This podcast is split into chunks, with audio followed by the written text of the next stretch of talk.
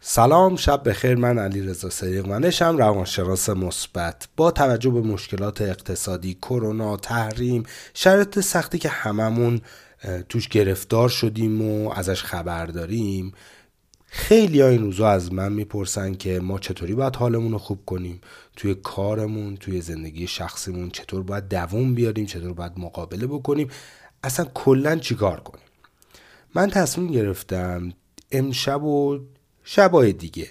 در مورد این مفهوم و این موضوع صحبت بکنم. شاید سوال شما هم باشه. به دور از شعار و حرفای کلیشه ای بیایم ببینیم اصلا روانشناسی برای مدیریت بحران چی داره بهمون بگه؟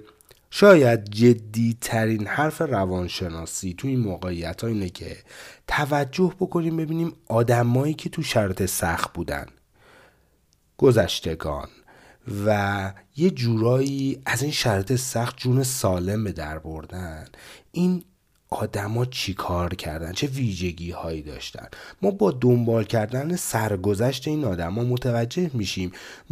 مهمترین در اصل مهمترین فاکتور این آدما که تو همشون مشترک بوده اینه که اینا یک معنایی برای زندگیشون و کارشون داشتن. این معنا می‌تونه کاملا شخصی باشه اینکه من برای بچم به عشق بچم همسرم خانوادم عشقم.